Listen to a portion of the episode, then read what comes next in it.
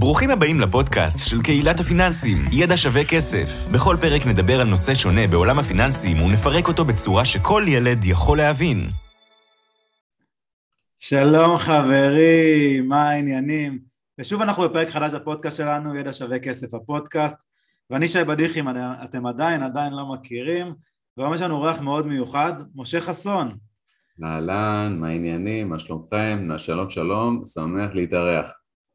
אהלן משה, איזה כיף שאתה פה. אז מי שלא מכיר, אה, משה חסון הוא מתכנן פיננסי, מומחה בהשקעות, בעברו היה יועץ השקעות בבנקים, הוא מרצה במספר מכללות בארץ, ביניהן באקדמיה לפיננסים BDO, במשך שנים הוא העביר קורס על אגרות חוב במיטב דש, אז uh,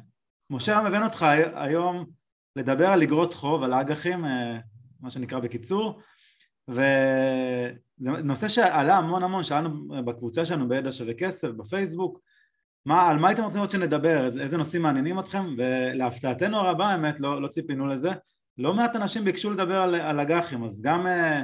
אה, בקורס שלנו שוק ההון שווה כסף, אנחנו גם מדברים על אג"חים, ומי שלא מכיר, משה חסון הוא אה, אחד, אחד המרצים שלנו בקורס, אבל לא רצינו לתת לכם איזושהי טעימה קטנה ככה, לעשות לכם סדר, אה, אז, אז בואו בוא נתחיל מההתחלה, למי שאין לו מושג מה זה אג"ח, מבחינתו זה סינית, בואו נסביר מה זה אג"ח בכלל.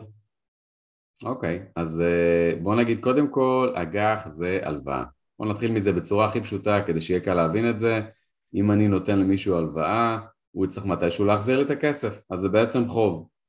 ותמורת זה שאני נפרד מהכסף לתקופה מסוימת, הוא יצטרך גם לתת לי ריבית. אז למעשה אה, אה, אג"ח זה הלוואה, ההבדל בין, קודם כל ראשי תיבות של אג"ח זה איגרת חוב, העניין הוא שאיגרת חוב היא נסחרת בבורסה, כלומר זה הלוואה שאני אחרי זה יכול, אה, למרות שהיא עוד לא הגיעה לסיום שלה, לפדיון שאני אמור לקבל את החוב חזרה, אני יכול להעביר את החוב הזה למישהו אחר, זאת אומרת המישהו הזה ישלם לי, כביכול נפגשתי עם הכסף לפני הזמן, לפני מועד הפדיון שלו ומישהו אחר אה, עכשיו מחזיק בחוב ואותו אחד שחייב לי כסף הוא כבר לא חייב אותו לי, הוא חייב למי שמחזיק באיגרת חוב בדרך כלל אגרות חוב הן לתקופות של כמה שנים, אז הריבית היא שנתית, אז בעצם יש תזרים מזומנים לאיגרת חוב, כל שנה מקבלים ריבית, הריבית הזאת יכולה להיות בסוף שנה, יכולה להיות אפילו אה, פעמיים בשנה, נניח כל חצי שנה, אה, ובסופו של דבר, בסוף התקופה, במועד הפדיון הסופי, נניח אם זה איגרת חוב לארבע שנים, כל שנה אני אקבל ריבית, ובשנה האחרונה אני אקבל גם את החוב, את הקרן, ככה זה נקרא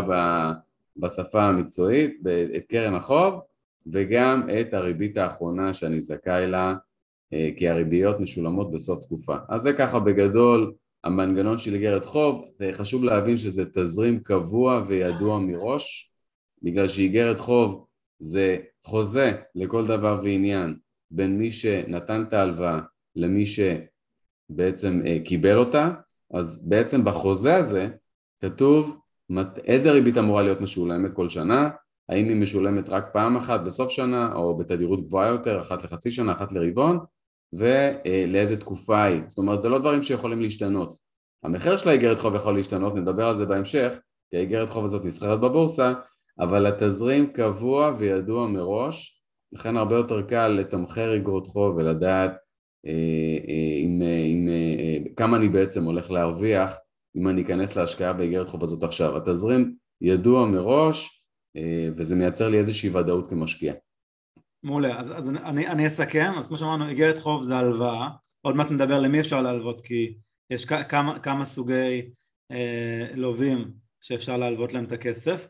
אה, וזה, וזה משפיע כמובן גם על הסיכון שלנו ואנחנו מלווים כסף אז הכסף שהלווינו כמו שאמרנו נקרא קרן ומה שאנחנו מקבלים בתמורה זה, זה ריבית זאת אומרת זה ריבית שהיא למעשה אפשר לקרוא לה התשואה, זה הרווח באחוזים שאנחנו מקבלים על הקרן וכמו שאמרת אה, הריבית תמיד מסתכלים עליה במונחים שנתיים כדי שיהיה אפשר להשוות, אי אפשר להשוות אה, ריבית של יום לריבית של שבוע, לריבית של רבעון, לריבית של שנה אז לכן תמיד אנחנו משווים במונחים שנתיים שנוכל להשוות בין אגרות חוב שונות. ואמרנו שאת הריבית אפשר לקבל בכל מיני אופנים. אוקיי אפשר לקבל את הריבית אה, אולי רק בסוף התקופה, אולי כל שנה אולי אחת לתקופה מסוימת וכל הפרטים האלה, ההסכם הזה הוא כתוב וידוע מראש במה שנקרא איגרת החוב. וזה קוראים לזה איגרת חוב. זה מסמך שרשום בו כל, כל, כל פרטי ההלוואה. אה, מעולה. אז הבנו מה זה איגרת חוב. עכשיו, לפני שאנחנו צוללים עוד יותר לעומק, בואו בוא נבין למי אפשר להלוות את הכסף. הרי אני יכול להלוות את הכסף למדינה, אני יכול להלוות את הכסף לחברה, לחברה, מה, איך זה נקרא, מה זה אומר, איך זה משפיע על הסיכון, מתי אני אלווה למדינה, מתי אני אלווה לחברה. מצוין, אז קודם כל, כמו שאמרת, זה באמת, בוא נגיד, שני הלווים המרכזיים, זה יכול להיות או ממשלות, מדינות, או חברות, כי גם מדינות מגייסות כסף מהציבור, להרבה מאוד מטרות שיש להם, של כל מיני, אם זה פיתוח תשתיות או, או חינוך או לא משנה, כל דבר שהן רוצות אה, אה, להשקיע בו, ובסוף כש, אה, כשמדינה מנפיקה איגרת חוב, אז בעצם היא זו שחייבת את הריבית לאותו משקיע, וגם, וגם המדינה לצורך העניין אה, מנפיקה את האיגרות חוב האלה דרך הבורסה, זה איגרות חוב שנסחרות בבורסה, ומי, ש, ומי שחייב לך את הכסף כמשקיע זה המדינה, אז בעצם רמת הסיכון היא נמוכה, כי המדינה יכולה אה, להעלות מיסים כדי שיהיה לה כסף לשלם לך, המדינה יכולה גם להטיס כסף, יש כל מיני דברים שהמדינה יכולה לעשות כדי להחזיר לך, אז רמת הסיכון היא מאוד נמוכה, הריבית תהיה נמוכה יותר בהתאם, כי בעצם אתה לא אה, לוקח פה איזשהו סיכון גבוה, אתה רק אה, אה, מאבד את האלטרנטיבות שהכסף שלך יכל לעשות, אולי במקומות אחרים, אבל בגלל שרמת הסיכון נמוכה, הריבית היא בהתאם נמוכה, היא משתנה מעת לעת, כי זה תלוי מאוד בסביבת הריבית, כרגע אנחנו בסביבת ריבית אפס, אז הריביות שיש באג"ח מדינה הן נמוכות בהתאם, אבל ככל שזה לתקופה ארוכה יותר, הריבית היא גבוהה יותר, כי אתה נפרד מהכסף לתקופה יותר ארוכה, אז בעצם מפצים אותך על זה. ואפשרות שנייה זה לתת הלוואות לחברות, בעצם מה שנקרא בשפה המקצועית אג"ח קונצרניות, כאילו שקונצרן מסוים, חברה מסוימת, אה, אה, לובה כסף מהציבור, אה, מנפיקה איגרת חוב, הציבור שקונה את האיגרות חוב האלה בעצם מחזיק במכשיר השקעה שבגינו אותה חברה חייבת לו ריביות אחת לתקופה וגם באיזושהי נקודה מסוימת את הקרן. אפרופו הערת צד, את קרן ההשקעה באג"ח חברות לפחות, באג"ח מדינה זה פחות נפוץ, אה, הקרן יכולה להיות משולמת לשיעורים, כלומר לאו דווקא רק פעם אחת את כל החוב בסוף התקופה, במועד הפדיון הסופי של האיגרת חוב, יכול להיות שזה גם במספר תשלומים, נניח בשנתיים האחרונות 50% בשנה השלישית, 50% בשנה הרביעית, נניח, גם זה יכול להיות. אז זה בעצם כל איגרת חוב יש לה את המבנה התזרימי שלה, אבל אג"ח חברות, אה, שם הריבית תהיה יותר גבוהה, בגלל שהסיכון גבוה יותר, זאת אומרת מה הסיכוי שחברה מסוימת במשק, גדולה וטובה ככל שתהיה, אה, אה, תחזיר לי את החוב, אז זה מאוד תלוי בהרבה מאוד דברים שיכולים לקרות, יש פה סיכון עסקי, יש פה סיכון ענפי, יש פה סיכון אה, רגולטורי שהרגולציה משתנית, או נכנס מתחרה חדש, או משהו ש... או הניהול פתאום נהיה כושל, הגיע פתאום איזשהו מנכ"ל חדש וניהל לא טוב את העניינים, אז יש פה הרבה סיכונים. שבטווח הקצר הם פחות מהותיים בדרך כלל כי יש יותר ודאות, בטווחים הארוכים יש סימני שאלה מאוד גדולים מה יהיה המצב העסקי של החברה ולכן לתקופות ארוכות יותר אגי החברות אה, אה, שם הריביות גבוהות יותר. אה, כמובן גם המחיר הוא יותר תנודתי אבל זה משהו שאפשר להגיע אליו, אפשר לדבר עליו בהמשך. כבסיס אגי החברות זה בעצם חברות שאני הלוויתי להם כסף משלמות לי ריבית תקופתית, רמת הסיכון היא גבוהה יותר, ככל שהחברה יש לה איתנות פיננסית גדולה יותר ודירוג אשראי יותר גבוה, היא תצטרך לשלם ריבית נמוכה יותר, אבל זה לעולם יהיה נמוך יותר מריבית שתשלם אג"ח מדינה. וכמובן יש גם אה, בחו"ל, יש אג"ח מדינה בחו"ל ויש אג"ח חברות בחו"ל, אפשר לקנות גם אג"ח של חברות כמו אפל ואפשר לקנות גם אג"ח של ממשלת ארצות הברית או ממשלת גרמניה, פשוט זה יהיה במטבע אחר, בארצות הברית זה יהיה בדולרים ובגרמניה זה יהיה ביורו, לא בטוח שכדאי לקנות איגרות חוב כאלה, אבל הנקודה היא שהשוק הוא גלובלי ואפשר גם בבורסות אחרות בעולם לקנות אג"ח מדינה ואג"ח קונצרניות. מעולה, אז, אז כמו שאמרנו נסכם סיכום ביניים, יש שני, שני סוגים של איגרות חוב, איגרות חוב אה, ממשל, ממשלתיות, אוקיי? אה, שאני יכול להלוות אה, כסף למשל למדינת ישראל, למשל לממשלת ארצות הברית, למשל לממשלת גרמניה, כלומר הגוף פה הוא גוף מאוד, מאוד יציב ובטוח ולכן הריבית התמורה שאני אקבל בעד ההלוואה תהיה יחסית נמוכה. נכון להיום אנחנו בפברואר 2022, הריבית במשק שואפת לאפס ולכן הריביות יהיו בהתאם. כמובן שתלוי לכמה זמן אני נותן, נותן, את, נותן את ההלוואה, איזה איגרת חוב קניתי בדיוק ואני יכול להלוות לחברות, אג"ח קונצרני קראנו לזה, מלשון קונצרן אוקיי, אני יכול להלוות להלוואה לאפל או, או לגוגל או לטבע או לכל חברה שרוצה להגדיל את עצמה ולקחת הלוואה מהציבור כמובן ככל שהריבית נמוכה יותר במשק אז הרבה חברות מנצלות את זה ולוקחות יותר הלוואות מהציבור כלומר מנפיקות יותר אגרות חוב כי בסופו של דבר זה יותר משתלם להם שזה מביא אותי לשאלה הבאה. אם אני לצורך העניין עכשיו קניתי איגרת חוב של בואו נלך על ישראל רגע, של טבע, טבע בישראל אז קניתי איגרת חוב של אה, חברת טבע, חברה שמתעסקת בתרופות הריבית נכון להיום במשק נגיד 0.1 אחוזים נניח בעוד חצי שנה הריבית עלתה והיא חצי אחוז, אוקיי? קודם כל בתור משקיע מה השיקולים שלי בכלל? כי מצד אחד אני אומר רגע אם עכשיו הריבית היא חצי אחוז וטבע עדיין צריכה כסף, היא עדיין לוקחת הלוואות, אוקיי? אז ההלוואה הבאה שהיא תיקח מהציבור בתור איגרת חוב זה יהיה עם ריבית יותר גבוהה. אז למה שאני אשאר עם ה-0.1% המסכנים שלי שאני יכול לקבל מאותה חברה, אותה, אותה יציבות כביכול בהנחה ששום דבר לא השתנה מהותי בחצי שנה הזאת אה, בטבע נניח אז למה שאני לא אלך על אה, אותה חברה עם 0.5 אז מה, אז מה השיקולים שלי בתור משקיע כאשר למשל הריבית עולה במשק? איך זה יכול להשפיע עליי בתור, אה, בתור משקיע, על החברות האחרות, על האלטרנטיבות? יפה, אז, אז יש פה יתרונות ויש פה חסרונות לזה שזה נסחר בבורסה כי למעשה העובדה שזה נסחר בבורסה ויש הרבה, הרבה מאוד משקיעים שמשקיעים בבורסה יש כאלה שזה אפילו הדיי ג'וב שלהם, כל היום הם מסתכלים על הבורסה והם מה שנקרא אה, סוחרים והם הופכים את השוק ליעיל יותר כי הם כל הזמן עוקבים. מי, ש, מי, ש, מי, אה, מי שמאוד אה, עוקב אחרי השוק זה בעיקר דרך אגב גופים מוסדיים שהם בעצם הגופים שמנהלים את הכספים הפנסיונים של הציבור, קרנות פנסיה, ביטוחי מנהלים, קופות גמל וכן הלאה. אז זה מה שנקרא כל הזמן פועלים בשוק ועוקבים אחרי השוק ויש להם אנליסטים ומנהלי השקעות ומחלקות מחקר וכן הלאה ובעצם כל אירוע שיש בשוק מקטן ועד גדול גם אם זה אירוע מקרו ברמת שינויי ריבית, אינפלציה וכן הלאה או אפילו ציפיות לאיזשהו מהלך כזה הם כבר מגיבים כלומר בהיבט הזה השוק יעיל למה זה חשוב? כי אם כמו שאמרת שי יש איזשהו צפי שהריבית תעלה לחצי אחוז אז האיגרת חוב, אותה איגרת חוב שאני רוצה, שוקל אם לקנות עכשיו או לא, כי הריבית היא נמוכה יותר, המחיר שלה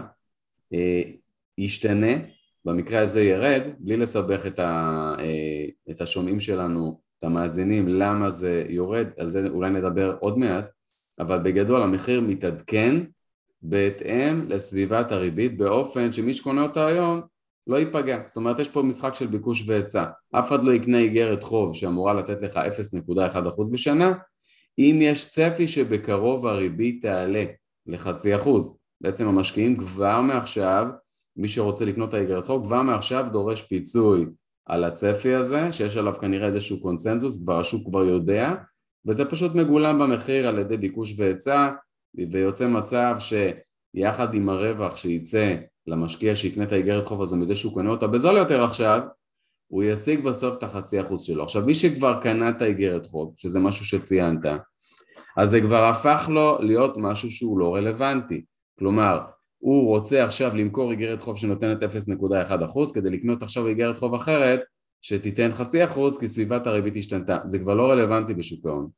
כי המחיר של האיגרת חוב שהוא מחזיק כבר ירד וכבר מגלם רווח של חצי אחוז אם הוא יחזיק אותו עד לפדיון. במילים, אחר, במילים אחרות מה שמעניין אותו עכשיו זה התשואה לפדיון, הריבית כבר לא מעניינת מהרגע שהריבית שהאיגרת חוב התחילה להיסחר ובגלל שבעצם המחיר גם משתנה וככל שאני קונה את זה יותר בזול אז יש לי גם רווחי הון בסוף והם מגולמים במונחים של תשואה, שתשואה זה החזר על ההשקעה במונחים שנתיים. זה בעצם הנתון שמחליף את הנתון של הריבית כשאני מדבר על אגרות חוב, זה מה שמעניין אותי, כמה כסף תכלס אני ארוויח באחוזים כל שנה אם אני אחזיק את האיגרת חוב הזאת עד לפדיון שלה? אז מה שנקרא באשר נפלנו נפלנו. אם האיגרת חוב הזו בסוף אה, לא היה מגולם בה עליית ריבית עדיין והנושא של עליית ריבית בא בהפתעה, כי פתאום הציפיות השתנו, כי פתאום הייתה אינפלציה בניגוד לצפוי, או כל מיני דברים אחרים שהרבה פעמים גופים מוסדיים וגם בנקים מרכזיים לא מצליחים לחזות אותם. אז אני עכשיו צריך מה שנקרא לשפר עמדות. אני מלכתחילה, כשאני מקבל החלטה האם לקנות לטווח קצר, לטווח בינוני, לטווח ארוך, סיכון גבוה, סיכון נמוך, אני צריך לעשות הרבה, אני צריך בעצם לעשות הרבה אה, אה, ניתוח של המצב, של תמונת המקרו, של הציפיות ולעשות ניהול סיכונים. זאת אומרת, אני אמור להיערך לסיכון כזה מראש, כדי לא באמת אה, אה, לייצר לעצמי הפסדים בטווח הקצר, כי ברגע שאירוע כזה אה, קורה, הציפיות משתנות, אז זה כבר אה, מה שנקרא too late, אוקיי? זה כבר מגולם, וכדי לשפר עמדות אני יכול לעשות את זה או באמצעות כספים פנויים שיש לי אחרים, בעצם להיכנס לשוק האג"ח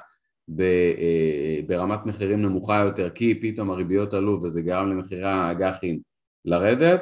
או שאני פשוט אה, אה, בודק האם בסביבת הריבית החדשה פתאום נפתחה איזושהי אלטרנטיבה מעניינת אחרת ברמת סיכון דומה באיזושהי איגרת חוב אחרת אז אני אנסה לשפר עמדות אבל בשוק, בשוק ההון הכל מתומחר באופן מיידי ואם אני כבר בפנים זה כבר too late, זה כבר לא רלוונטי עבורי עכשיו לעבור לאיגרת חוב של טבע שהריבית שלה היא חצי אחוז. לא מעניין כבר הריבית, מה שמעניין זה התשואה לפדיון. מעולה, אז מה שאמרת זה נקודה מאוד מאוד חשובה. אה, חשוב להבין מה, מה זה ריבית כדי להבין את המאחורי הקלעים אה, למעשה של, אה, של איגרות חוב, אבל בסופו של דבר כאשר קנינו את האיגרת חוב נקרא לזה באמצע התקופה, כלומר אנחנו מחליפים ידיים, שוק ההון אנחנו קונים תמיד ממישהו אחר, אוקיי, לא קנינו את זה ביום של ההנפקה, אז באמת כבר יותר מעניין אותי התשואה לפדיון כי המחיר של האיגרת עולה ויורד לפי היצע וביקוש, כמו שאמרנו, לפי זה שהריבית עולה או יורדת במשק זה יכול להשפיע על מחיר האיגרת, וככל שהמחיר יורד התשואה אמורה הרי לעלות, כי אני מקבל את אותה ריבית, הריבית היא קבועה, אוקיי? אבל לעומת אה, מחיר יותר נמוך. קל מאוד להסביר את זה למי שזה קצת מבלבל אותו מחיר ותשואה, אפשר לחשוב על זה בתור עסקת נדל"ן. אם היום אני קונה אה, דירה אה, במיליון שקל שנותנת לי, שיהיה מספרים קלים, מאה אלף בשנה, אוקיי? אז היא נותנת לי עשרה אחוזים. אבל אם המחיר של הדירה ירד והוא לא יהיה מיליון שקל, הוא יהיה שווה 900 אלף שקל ומישהו יקנה אותו ממני ב-900 אלף שקל, הוא עדיין יקבל את המאה אלף שקלים כי הסוחר עדיין אותו סוחר בדירה ולכן התשואה תהיה יותר גבוהה, אוקיי? אז אותו דבר ב... יש לי דוגמה קטנה ופשוטה, נגיד גם כדי שהמאזינים שלנו יבינו את זה בצורה הכי פשוטה שיכולה להיות, נניח איגרת חוב לשנתיים, שקניתי אותה בהנפקה, בעצם במחיר המקורי שלה, בעצם שילמתי נניח שקל על כל איגרת חוב שיש לי, אז אם בעצם קניתי בעשרת אלפים יחידות של איגרות חוב, אז, קניתי, אז שילמתי עשרת אלפים שקל. ובעצם זה, נניח שזה איגרת חוב שבעוד שנתיים החוב חוזר אליי, בעצם הפדיון הסופי שלו בעוד שנתיים, ומשלמת ריבית של 2% בשנה. אז מי שקנה את זה בהנפקה, ייהנה מ-2% בשנה. אם האיגרת חוב פתאום המחיר שלה צנח ל-90 יום אחרי שהיא הונפקה מי שיקנה את זה יום אחרי עדיין יש לו שנתיים, שנתיים פחות יום, לא משנה, נניח בערך שנתיים ובעצם אם הוא קונה את זה ב-90 אז יש, אז מגור, ובסוף הוא אמור לקבל 100 כי החוב הוא 100 זה שהמחיר של האיגרת חוב עכשיו נסחר במחיר אחר זה סיפור אחר, זה בין המשקיעים. החברה עדיין תצטרך לשלם את אותו חוב שהיא לקחה על עצמה בתחילת הדרך בהנפקה אז בעצם אני קונה ב-90, אני אקבל בסוף 100 כלומר יש לי עוד עשרה אחוזים בערך, כן, לשם הפשטות, אני עושה את זה בצורה, אה, חישוב כזה פשוט, אה, בשנתיים, כלומר בשנה אני מרוויח חמישה אחוזים, אז החמישה אחוזים על רווח הון בשנה, ועוד שני אחוזים שאני מקבל כל שנה, שזה התשואת ריבית שלי, הריבית שאני מקבל כל שנה, אז בעצם התשואה לפדיון במקרה כזה קפצה משני אחוזים לשבעה אחוזים, כלומר משקיע שקנה את זה בהנפקה ייהנה משני אחוזים בשנה משקיע שקנה את זה יום אחרי, אחרי שהאיגרת חוב צנחה, כי החברה נניח הודיעה איזושהי הודעה שהיא אה, ככה משהו שהוא בעייתי מבחינת המצב העסקי של החברה, אז בעצם הוא ייהנה מתשואה של 7% בשנה, שזה רווח הון של 10% לאורך כל חיי האיגרת, פלוס 2% בשנה ריבית. כמובן שעכשיו יש פה איזשהו סימן שאלה, אם המחיר של האיגרת חוב צנח ב-10%, האם החברה באמת תצליח לשרת את החוב הזה, כי כנראה שקרה שם משהו. אבל זה כבר סיפור אחר. בהנחה שהיא כן תשלם את הכל, אז אני מקווה שהדוגמה הזאת עשתה את זה מאוד מאוד פשוט למאזינים להבין מה המשמעות של תשואה לפדיון, שזה תכלס משהו שהרבה יותר מעניין את המשקיע מאשר אה, הריבית, כי ברגע שהמחיר משתנה הריבית כבר נהיית פחות רלוונטית. לגמרי. עוד, עוד שאלה ששאלו אותנו הרבה בקבוצה, בהקשר של אגרות חוב, זה א', על טווחי השקעה שונים אה, של אגרות חוב, כלומר מתי, אה, הזכרת את זה קודם בקצרה, אבל מתי, מתי אני ארצה להשקיע באגרת חוב אה, קצרת טווח, נניח לשנה, שנתיים אולי, מתי אני אולי ארצה להשקיע, האם בכלל אני ארצה להשקיע באגרת חוב לעשר שנים, האם בכלל זה עושה שכל, או שאולי בכלל אני אלך על מניות שהתשואה צריכה יותר, יותר גבוהה, אבל הסיכון לעשר שנים אולי הוא, הוא, הוא, לא, הוא לא כזה גבוה. אז מת, מתי אני בוחר להשקיע אה, אה, באגרת חוב לטווח זמן קצר, בינוני או ארוך, זה דבר ראשון. ודבר שני, זה עניין של אה, צמוד ולא צמוד, זה משהו שמבלבל הרבה מאוד אנשים. אה, מה זה אומר אגרת חוב שהיא צמודה? מה זה אומר בכלל? ולמה היא יכולה להיות צמודה? זאת אומרת, מה, מה המשמעות של זה? אה, זה שני דברים, אני חושב שחשוב לעשות סדר ככה להרבה אנשים שעוד עוד, עוד לא שוחים בחומר הזה. מצוין. אז קודם כל מבחינת הנושא של טווחי השקעה,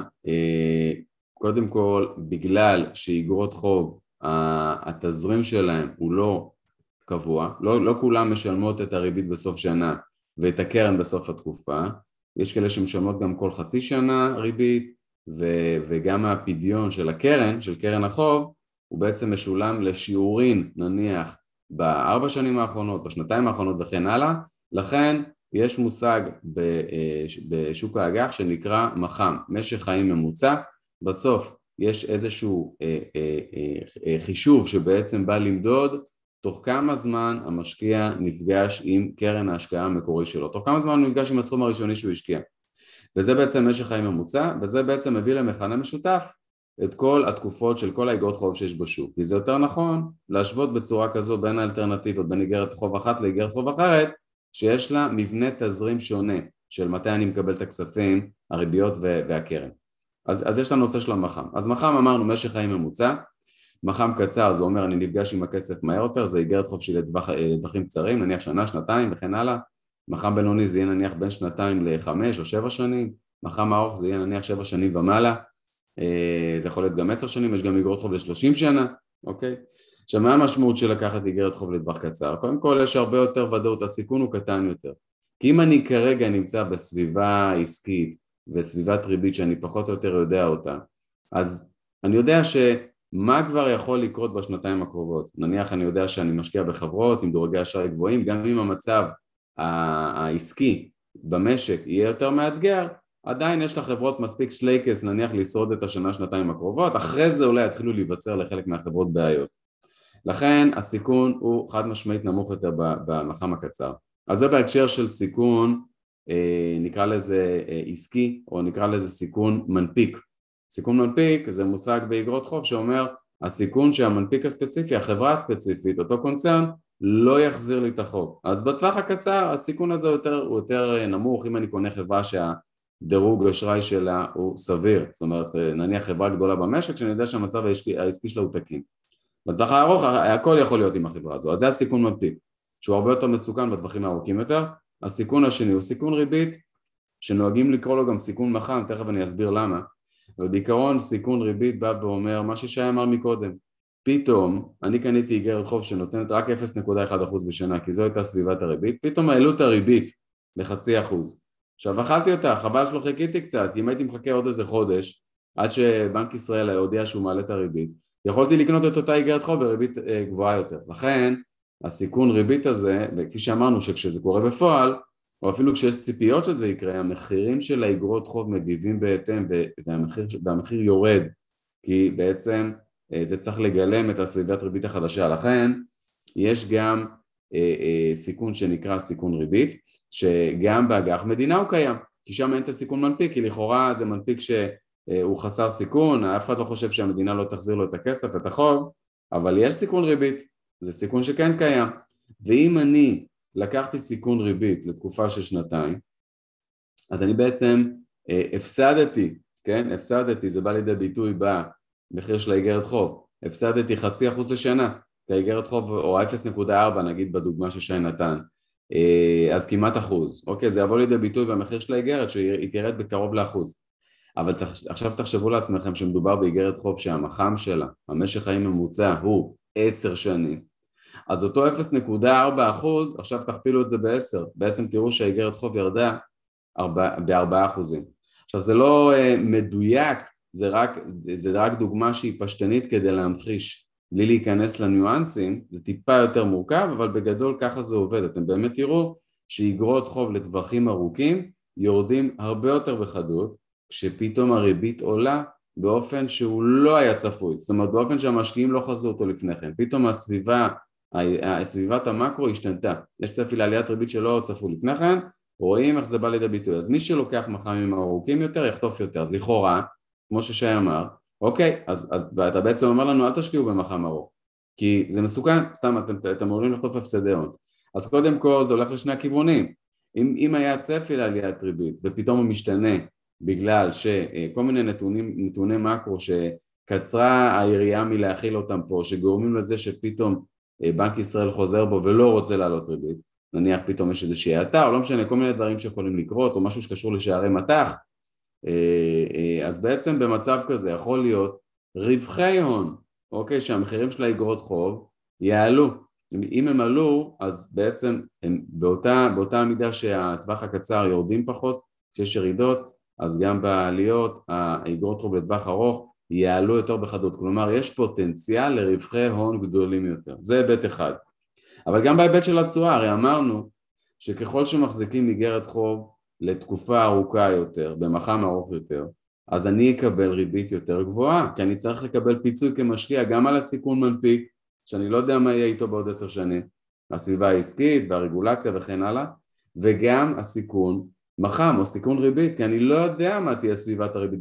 בעוד עשר שנים, אף אחד לא יכול לדעת, אולי הריבית במשק תהיה שישה אחוזים, ובעצם הסתפקתי באיגרת חוב שהיא לעשר שנים שנותנת לי תשואה של שלושה אחוזים בשנה, אז לכאורה טעיתי בהערכות שלי, היה עדיף לי לחכות טיפה, לקנות איגרות חוב במח"מ קצר יותר, וכשסביבת הריבית השתנתה ועלתה לשישה אחוזים, אז לקנות איגרות חוב בריבית הרבה יותר גבוהה, הייתי מרוויח הרבה יותר כמשקיע. אז בגלל שאני צריך לקבל פיצוי כמשקיע גם על הסיכון ריבית וגם על הסיכון מנפיק, אז האגרות חוב לטווחים ארוכים נושאות תשואה שנתית גבוהה יותר. ומי שרוצה ליהנות מתשואה שוטפת גבוהה יותר על הכסף שלו, נניח אם בסוף שום דבר לא השתנה באופן דרמטי, התחזיות נשארו אותן תחזיות, מבחינת אינפלציה וריבית, השתנה מה שנקרא בניואנסים, אבל הכל היה אותו דבר, מי הרוויח יותר בעשר שנים? המשקיע שהחזיק איגרת חוב במח"מ ארוך כי התשואה השוטפת שלו הייתה גבוהה יותר, אוקיי? כי מלכתחילה הוא קנה איגרת חוב שנושאת תשואה יותר גבוהה. אז זה בהקשר של אה, למה לקנות מח"מ ארוך ומה הסיכוי ומה הסיכון בעצם, יש פה בעצם, אה, זה הולך לשני הכיוונים, יותר סיכון, גם, יותר, יותר סיכוי גם יותר סיכון מבחינת התשואה. אה, המחיר של האיגרות חוב האלה יותר תנודתי, צריך לקחת את זה בחשבון, להסתכל מה שנקרא על סטיות תקן ולקבל החלטה כמשקיע האם אני מוכן להיכנס להשקעה כזאת או שזה תנודתי לי מדי אז יש פה גם את ההיבט האישי, הסובייקטיבי, כל משקיע ורמת הסיכון שהוא מוכן להיחשף אליה ורמת התנודתיות שהוא מסוגל לעמוד בה אה, כדי לא בסוף לממש הפסדים בגלל שהוא, אה, לא יודע, נלחץ מאיזשהו אירוע שיש בשוק. מבחינת הנושא של ההצמדות, אז באמת זה סוגיה מעניינת שי, כי באמת במשך הרבה מאוד שנים הייתה אינפלציה ששואפת לאפס, היו אפילו שנים עם אינפלציה שלילית, כלומר המחירים לא עלו, המחירים אפילו אה, בשנים מסוימות ירדו ובשנים, ובשנה האחרונה אחרי שכנראה אה, סגרו אה, את האנשים בבתים בישראל ובכל העולם היו כמה סגרים שזה כמובן פגע במשק וזה יצר איזושהי האטה בביקושים. אחרי זה ברגע ש... פתחו את הסגרים ולמדו לחיות לצד הקורונה, היה איזה בום של ביקושים וכתוצאה מזה הייתה אינפלציה, הייתה עליית מחירים בכל המגזרים. אה, חלק מהדברים זה, זה, זה בגלל הקורונה, למשל, אה, אם זה מעניין אתכם אז אה, למשל גם התובלה הימית והתעופה, הרי הרבה מדינות סגרו את השמיים, או כל הסיפור הזה עם הרבה יותר מגבלות והרבה יותר בעצם מקשים על העברת סחורות ממדינה למדינה. אז זה גורם לזה שמחירי הסחורות יתייקרו. אם מחירי הסחורות מתייקרים אז גם המוצרים שבנויים על אותן סחורות גם כן מתייקרים בהתאם. אז בעצם הייתה אינפלציה שנגרמה מהרבה סיבות שהסיבה המרכזית, בוא נגיד, סיבת העל זה קורונה, שהיא גרמה להרבה הרבה דברים, שבסוף גרמו לעליית מחירים. וברגע שיש אינפלציה, אז בעצם מדד המחירים לצרכן עולה, שזה מדד בעצם שדוגם את העלוית מחירים בכל מיני מוצרים ושירותים, כמו מזון, ביגוד, דלק וכן הלאה, ושכר דירה וכל מיני דברים כאלה, וכשהמחירים עולים והמדד עולה, אז מי שמחזיק אגרות חוב שהן צמודות למדד, בעצם נהנה לא רק מהתשואה שהאיגרת חוב הזאת נושאת, אלא גם המח... השווי של החוב כלפיו גם, גם צמוד למדד. זאת אומרת, אם, היו, אם, אם בעצם הוא אה, קנה איגרת חוב בעשרת אלפים שקל ובאותה שנה המדד עלה שני אחוזים, אז מעבר לתשואה שהוא קיבל, השוטפת, מהריביות שהוא מקבל באיגרת חוב הזאת, מעבר לזה הוא יקבל, בעצם הוא יקבל עוד שני אחוזים. זאת אומרת, עוד 200 שקל בדוגמה הזאת, כן? רק על זה שהאיגרת חוב שלו צמודה למדד. אז מתי כדאי לי להחזיק איגרת חוב צמודה למדד? בעיקרון אם אני צופה שיהיו, אה, אה, אה, ש, שהמחירים ימשיכו לעלות והמדד ימשיך להיות גבוה. אבל זה קצת יותר tricky, שי. כי בסוף, כמו שאמרתי, איפשהו במהלך הפודקאסט הזה, אני הזכרתי שבעצם השוק כבר מגלם את הציפיות. כלומר, אם המשקיעים, וכשאני אומר משקיעים זה בעיקר הגופים המוסדיים, המשקיע, המשקיע הפשוט, הקטן יותר, יש לו פחות יכולת להשפיע על מחירים של אגרות חוב בשוק, כי הכסף הגדול נמצא אצל הגופים המוסדיים שמנהלים אה, מיליארדים ועשרות מיליארדים וגם טריליונים לצורך העניין. אה, אז הגופים המוסדיים בעצם באים ותמיד קונים, קונים אגרות חוב צמודות או שקליות, שקליות שהן לא צמודות, בהתאם להערכות שלהם לגבי האינפלציה לשנים הקרובות. כלומר, אם אני קונה איגרת חוב שהיא צמודה למדד, זה על בסיס זה שאני מעריך שהמדד יעלה נניח 2% בשנה. כבר היום דרך אגב, שי, המשקיעים, שזה בעיקר, שוב כמו שאמרתי, הגופים, הגופים המוסדיים, שיש להם מחלקות מחקר ואנליזה והם כל הזמן מה שנקרא עם היד על הדופק על השוק, הם כרגע מעריכים שהאינפלציה הממוצעת בשנים הקרובות עליית מדד המחירים לצרכן יעלה ביותר מ-2% בשנה. עכשיו מי שחושב ש... אה, אה, אז לכאורה לפי מה שאני מסביר פה, אני פשוט לא רוצה שייווצר פה איזשהו בלבול אז לכאורה בטח יופי אז אם זה, ש... אם זה הצפי אז בואו נקנה אגרות חוב שצמודות למדד אז זה יותר tricky, כרגיל זה יותר tricky, למה? כי אגרות חוב שלא צמודות למדד המחירים שלהם כבר התאימו את עצמם לסביבת האינפלציה החדשה והתשואה השנתית שהן נושאות מגלמת בפנים אה, אה, מדד של נניח 2% לשם הפשטות בשנה. אני אתן דוגמה כדי לפשט את זה. איגרת חוב שקלית שאינה צמודה למדד לטווח של 4 שנים, או, או נתחיל מהצמודה, איגרת חוב צמודה לארבע שנים, נניח שהיא נושאת ריבית של, אה, סליחה, תשואה של אחוז בשנה, אמרנו שהריבית כבר לא מעניינת, תשואה של אחוז בשנה, ואנחנו צופים נניח 2% בשנה אינפלציה, אפשר לראות את זה בהרבה אתרים כלכליים, מה האינפלציה הגלומה, מה, מה ציפיות האינפלציה. ואנחנו רואים שהם שני אחוזים. אז בעצם האיגרת חוב הזו בעיקרון אם באמת המדד יהיה כמו שצופים שני אחוזים בשנה זה נתון שהוא לא ודאי אז בעצם המשקיע ירוויח שלושה אחוזים בשנה אם אלה הציפיות מה אתם חושבים שם באיזה, באיזה צורה אתם חושבים שהמשקיעים יסכימו לקנות איגרת חוב לארבע שנים שהיא שקלית שהיא לא צמודה שלושה אחוזים למה? כי זה צריך לגלם כדי שלא יהיה איזשהו פערי מחירים בשוק. אם אני יכול לקנות איגרת חוב אה, שהיא באותה רמת סיכון באחוז פלוס מדד, אני אמור לקנות איגרת חוב שקלית שהיא לא צמודה בשלושה אחוזים, שזה בעצם מגלם בפנים את, ה, את האחוז פלוס שני אחוז מדד מחירים לצרכן בשנה, עלייה, עלייה ממוצעת. אז בעצם, אופ, אוקיי משה, אז מה אנחנו קונים, את זה או את זה? הופה, אז פה זה תלוי בצ... בהערכות שלכם. אם אתם כמשקיעים אומרים, וואו, שני אחוזים בשנה בארבע שנים הקרובות, נראה לי שקצת אה, המוסדיים פה נסחפו קצת, זה יותר מדי, זה כנראה היה חד פעמי והביקושים האלה יירגעו וכל העניין עם הקורונה יחלוף והאינפלציה שוב תחזור להיות אפסית, אז אני אקנה שקלי, כי זה כבר מבטיח לי בפנים את הבצועה לפדיון את השלושה אחוזים, אף אחד לא יכול לקחת לי את זה. לעומת זאת אם אני אומר שני אחוזים זה נמוך, האינפלציה עוד תעלה הרבה יותר חזק, אה, אה, לא משנה מה הסיבות שאותו משקיע חושב שזה מה שיקרה, כמובן שבמקום לקנות אה, איגרת חוב שתיתן לו, שתבטיח לו נניח שלושה אחוזים בשנה עד לפדיון, הוא יקנה איגרת חוב צמודה למדד שתבטיח אחוז פלוס מדד, בהנחה שהמדד, האינפלציה תעלה יותר משני אחוזים בשנה, הוא ירוויח יותר, נניח אם בסוף האינפלציה, אם ההערכות שלו היו נכונות והאינפלציה הייתה שלושה אחוזים בשנה, אז למעשה הוא הרוויח ארבעה אחוזים בשנה עד לפדיון, אחוז תשואה שוטפת פלוס שלושה אחוזים אה, אה, בשנה בגיני הצמדה למדד. מעולה, אז אה, מקווה שעכשיו זה ברור העניין של הצמוד ולא צמוד ולמה אפשר להצמיד ומתי אנחנו רוצים לקנות איגרת חוב למעשה שהיא שקלית ולא צמודה, אנחנו כן רוצים להצמיד, זה, זה, זה בהתאם למה שאנחנו צופים שגם יקרה ואיך שאנחנו רוצים לגדל את הסיכון שלנו. אוקיי, השאלה האחרונה ואשמח לענות עליה בקצרה זה ששאלו אותנו גם בקבוצה האם האג"ח נפגע שהשוק קורס? שאל עכשיו מרץ 2020 תחילת הקורונה, השוק יורד בעשרות אחוזים, מה קורה לאגרות החוב שלנו? שאלה מצוינת. אז קודם כל, יש מה שנקרא את החסר סיכון, לפחות בעיני המשקיעים, שזה אג"ח מדינה, דיברנו על זה בפודקאסט הזה. ויש את מה שכן יש בו איזשהו סיכון, שזה אג"ח חברות.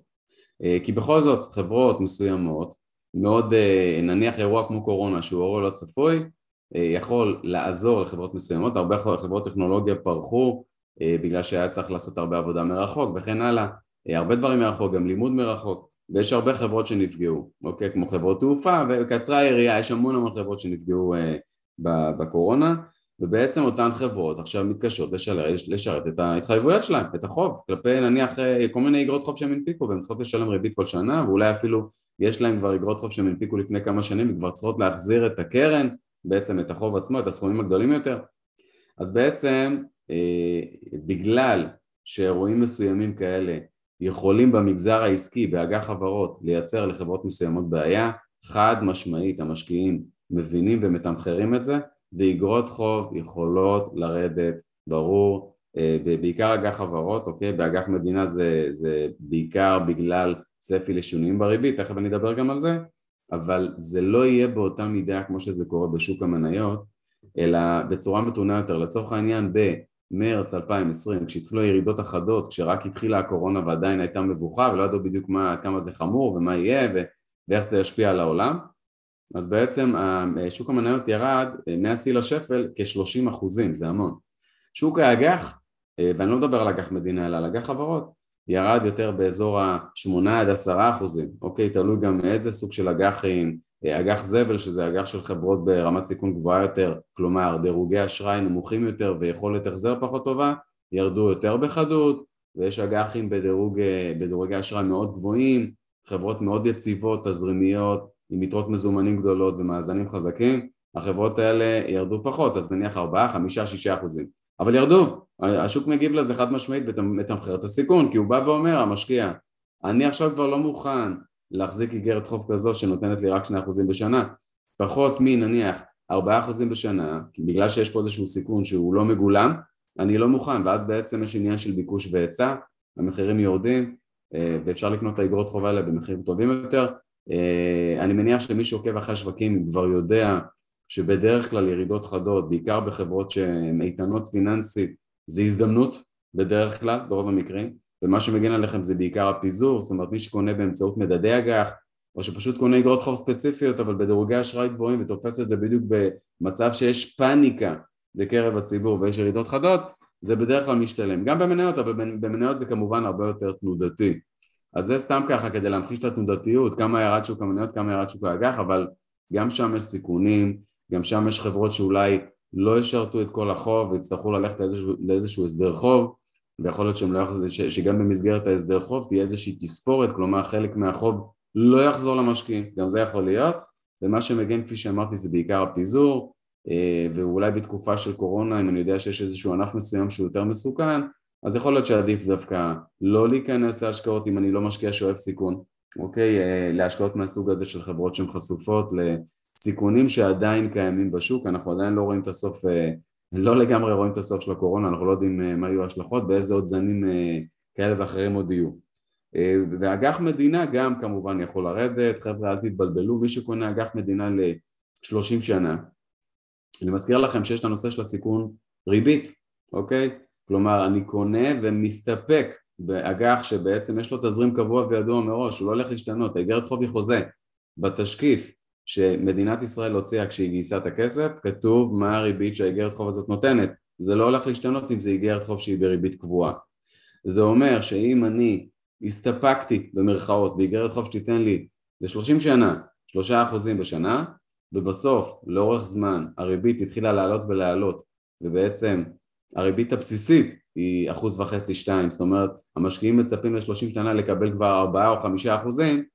אז למעשה התפשרתי והמחיר של האיגרת חוב שלי יכול לצנוח ממש בחדות בגלל המנוף הזה של המח"מ, זה איגרת חוב במח"מ ארוך. ואמרתי כל שינוי בריבית שהוא מעבר למה שהמשקיעים צפו צריך להכפיל את זה כפול השנים של המח"מ. יכול להיות לי פה הפסד הון מאוד גדול. האגרות חוב האלה ל-30 שנה, אפילו שזה אג"ח מדינה, יש להם תנודתיות שהיא כמעט כמו תנודתיות של שוק המניות, זה מאוד תנודתי, האגרות חוב האלה במח"מ ארוך, חשוב שהמאזינים ידעו, אג"ח מדינה במח"מ ארוך זה לא נכס בטוח, זה נכס שבטווחים של רק מי שמחזיק אותו עד לפדיון, אבל בהצלחה להחזיק את זה 30 שנה. רוב המשקיעים לא מחזיקים איגרת חוב בשביל אה, אה, ליהנות אה, מהריבית ל-30 שנה, אלא בשביל התשואה השוטפת שהיא גבוהה יותר, במטרה למכור אותה בנקודה מסוימת כשהם יצטרכו את הכסף, לכן הסוגיה של התנודתיות היא מאוד קריטית. אני מקווה שזה ענה על זה שבסופו של דבר, על, על השאלה שהאם שוק האג"ח גם יכול לרדת שיש ירידות, חד משמעית, בצורה יותר מתונה, כי בכל זאת זה איגרת חוב, זה מכשיר פיננסי בסיכון נמוך יותר, שלא, אה, אה, שבעצם יש פה איזושהי התחייבות תזרימית. אה, יש פה התחייבות חוזית לאיזשהו תזרים מסוים, לריביות ובסוף לקרן, בניגוד למניה שכשאני רוצה להיפגש עם הקרן אני פשוט צריך למכור את המניה ואני לא יודע באיזה מחיר זה יימכר, אין פה הבטחה לשום דבר. אז, אז זה יורד פחות בחדות, ו, אבל, אבל זה, כן, זה כן מושפע וציינתי גם שבדרך כלל כשהירידות נובעות מתוך איזשהו, אם יש משהו ששוק ההון שונא, ואני תמיד אומר את זה, שוק ההון הכוונה משקיעים בשוק ההון, זה אי ודאות, אי ודאות מלחיצה את המשקיעים ודווקא ההיסטוריה לפחות מוכיחה שדווקא בנקודות זמן האלה של האי ודאות שגם חברות יציבות עם, עם עסקים מאוד חזקים, חברות גדולות במשק שלא צריך לנקוב בשמם, יש הרבה חברות כאלה, אפשר לראות במדדים של תל אביב 35 וכן הלאה, אה, בעצם הניסיון מוכיח שהירידות החדות באגרות חוב או אפילו מניות בהרבה מקרים של החברות האלה אה, לאנשים שמה שנקרא אה, מסוגלים לעמוד בתנודתיות, זה, זה, זה ישתלם ובגדול. אז גם באגרות חוב זה אותו כנ"ל. מעולה, לגמרי, לגמרי מסכים. אה, כמו שאנחנו יודעים, כל, כל משבר הוא הזדמנות. אז משה, אני מאוד מאוד מודה לך, היה מאוד מעניין כרגיל. ואם עדיין אתם פספסתם פרקים קודמים, אז אתם מוזמנים לחזור אחורה. אם יש לכם עוד שאלות, תציפו אותנו. יכולים לפנות אלינו באתר שלנו בידע מקף כסף co.il או בקבוצת הפייסבוק שלנו ידע שווה כסף לי זה עולה יותר אה, בטלגרם שלנו, ברשימת אה, דיבור שלנו, באפליקציה שלנו, מי שלא מכיר אה, הוצאנו ספר, המדריך למשקיע המתחיל, שאנחנו מדברים גם על אגרות חוב וגם על מניות, בעיקר בשוק האמריקאי, ומי שרוכש ככה עם הקופון שלנו, האמת השבוע הגענו לסולד אאוט, נגמר בכל, בכל החנויות, רצנו להדפיס עוד הרבה עותקים, אז אז זה הזמן לשריין מקום, ואנחנו נתראה בפרקים הבאים, ותזכרו, ידע שווה כסף אה, רק אם מיישמים אותו. אז ביי חברים, ונתראה בפרקים הבאים. ביי. ביי ביי.